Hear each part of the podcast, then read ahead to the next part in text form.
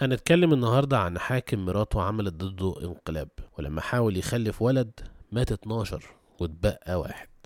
كان لعنة على الشعب وتم اغتياله. ده ابنه طبعا. ظهر عنده الطاعون وكان بيحارب في نفس الوقت حربين كبار مهددين لحكمه وللبلد. ومع ذلك كان من أهم وأفضل حكام الإمبراطورية الرومانية.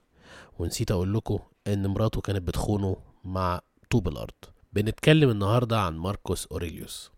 وخليكم متابعين بعد الفاصل.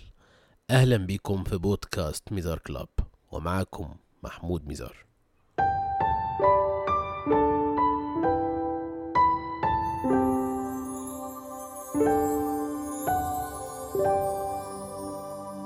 قبل ما نبدأ الحلقة حابب أتكلم عن جمعية مرسال في مصر. والجمعية دي بتعمل على توفير العلاج وغرف العناية المركزة ودعم حالات كورونا للفقراء. وهم حاليا في الوقت ده محتاجين كل دعم ولو بسيط. اتصل من داخل مصر على 19 340 ولو من خارج مصر ابحث على جوجل عن جمعية مرسال في جمهورية مصر العربية وهتلاقي رابط التبرع أو الزكاة من خارج مصر. صباحكم بيضحك. عنوان حلقة اليوم هو أنت بتصحى الصبح ليه؟ تخيل معايا إمبراطور كان بيحكم إمبراطورية مساحتها خمسة مليون كيلومتر مربع حوالين البحر المتوسط.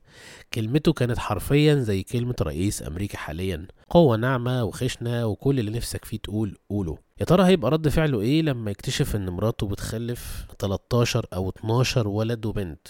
بيموتوا كلهم ويبقى له واحد. وبعد كده يتقال عنه إن دي غلطته أصلا إن عاش الولد ده واللي بعد كده كان سبب من أسباب انهيار الإمبراطورية. وبعد كده هتعرف إن مراته دي أصلا بتخونه مع طوب الأرض ومنهم حالة مسجلة مع حاكم الإسكندرية. طيب وبعد كده لما يوصل لها خبر إنه عيان وهو بيحارب قدام القبائل الجرمانية على الحدود الشمالية تعمل انقلاب ضده وتنجح فيه لمدة 3 شهور. والكلام ده في وقت الطاعون اللي دمر الجيش وقتل تلت سكان معظم مدن الإمبراطورية حوالي 15 مليون إنسان وكان اسمه الطاعون الأنطوني.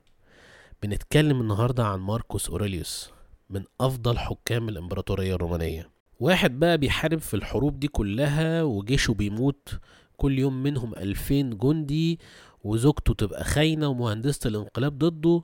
يا ترى لما يكتب مذكراته على الجبهة أول حاجة يقولها إيه؟ وافتكروا إن المذكرات دي ما كانش فيها نية أصلا إنها تتنشر واتنشرت واتجمعت بعد وفاته. قال قل لنفسك حين تقوم في الصباح اليوم سألقى من الناس من هو متطفل ومن هو جاحد ومن هو عات عنيف وسأقابل الغادر والحسود ومن يؤثر نفسه على الناس. لقد ابتلي كل منهم بذلك من جراء جهله بما هو خير وما هو شر. أما أنا وقد بصرت بطبيعة الخير وعرفت أنه جميل وبطبيعة الشر وعرفته قبيحا وأدركت أن مرتكب الرذائل لا يختلف عني أدنى اختلاف في طبيعته ذاتها فنحن لا تجمعنا قرابة الدم والعرق فحسب بل قرابة الانتساب إلى نفس العقل ونفس القبس الإلهي. أما أنا وقد بصرت بهذه القرابة فلن يسوءني أي واحد من هؤلاء ولن يعديني بإثمه. وليس لي أن أنقم منه قرابتي أو أسخط عليه. فقد خلقنا للتعاون شأننا شأن القدمين واليدين والجفنين وصفي الأسنان. التشاحن ضد للطبيعة وضدها ومن ثم العداوة والبغضاء. بالرغم من كل الظروف اللي حواليه ومن أقرب الناس ليه بتظهر قوة تأثير الفلسفة الرواقية على الإنسان. الدرس الأول كل الناس الشريرة أو اللي معتقد إنهم أشرار هم زيهم زيك ولكن هم جاهلين بطبيعة الخير والشر.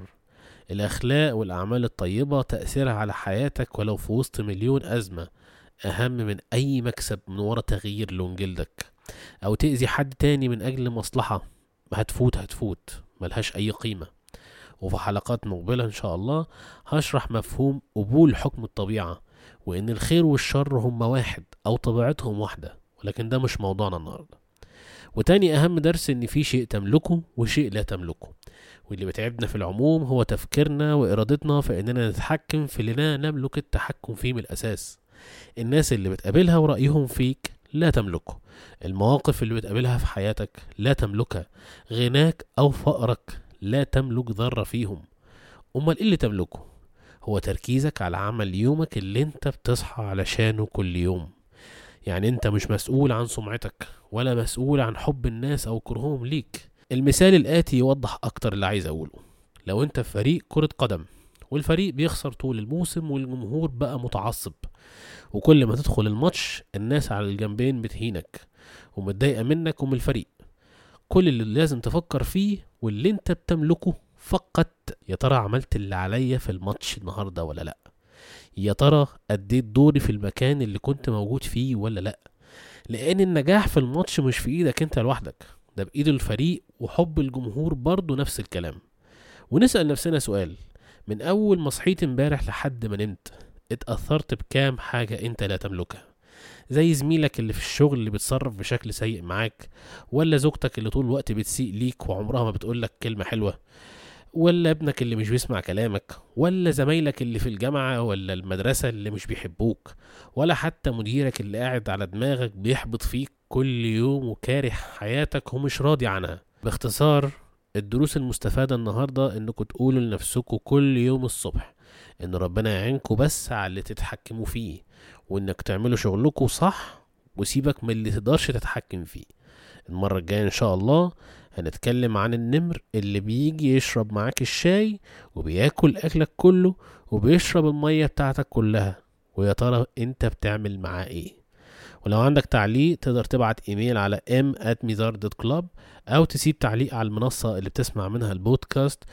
وساعدنا على النشر ولو شايف إن في أي منه استفادة. وكان معاكم محمود ميزار من بودكاست ميزار كلاب. يومكم بيضحك جميعا. ملاحظة جانبية أنا اتكلمت النهاردة بالعافية ولو لاحظتوا إنه ممكن يكون صوتي مقفول شوية عشان عندي شوية برد. دعواتكم إن ما يكونش كورونا إن شاء الله. وبعتذر جدا عن أي تقصير أو تأخير في البودكاست ده. وبكرر تاني إنكم ممكن تزوروا الموقع الشخصي mizar.club أو mizar.club هتلاقوا فيه حاجات عن الجمال وحاجات عن الفنون وحاجات عن يومياتي الخاصة وتقدروا ترسلوني عليه مباشرة. شكرا لكم جميعا.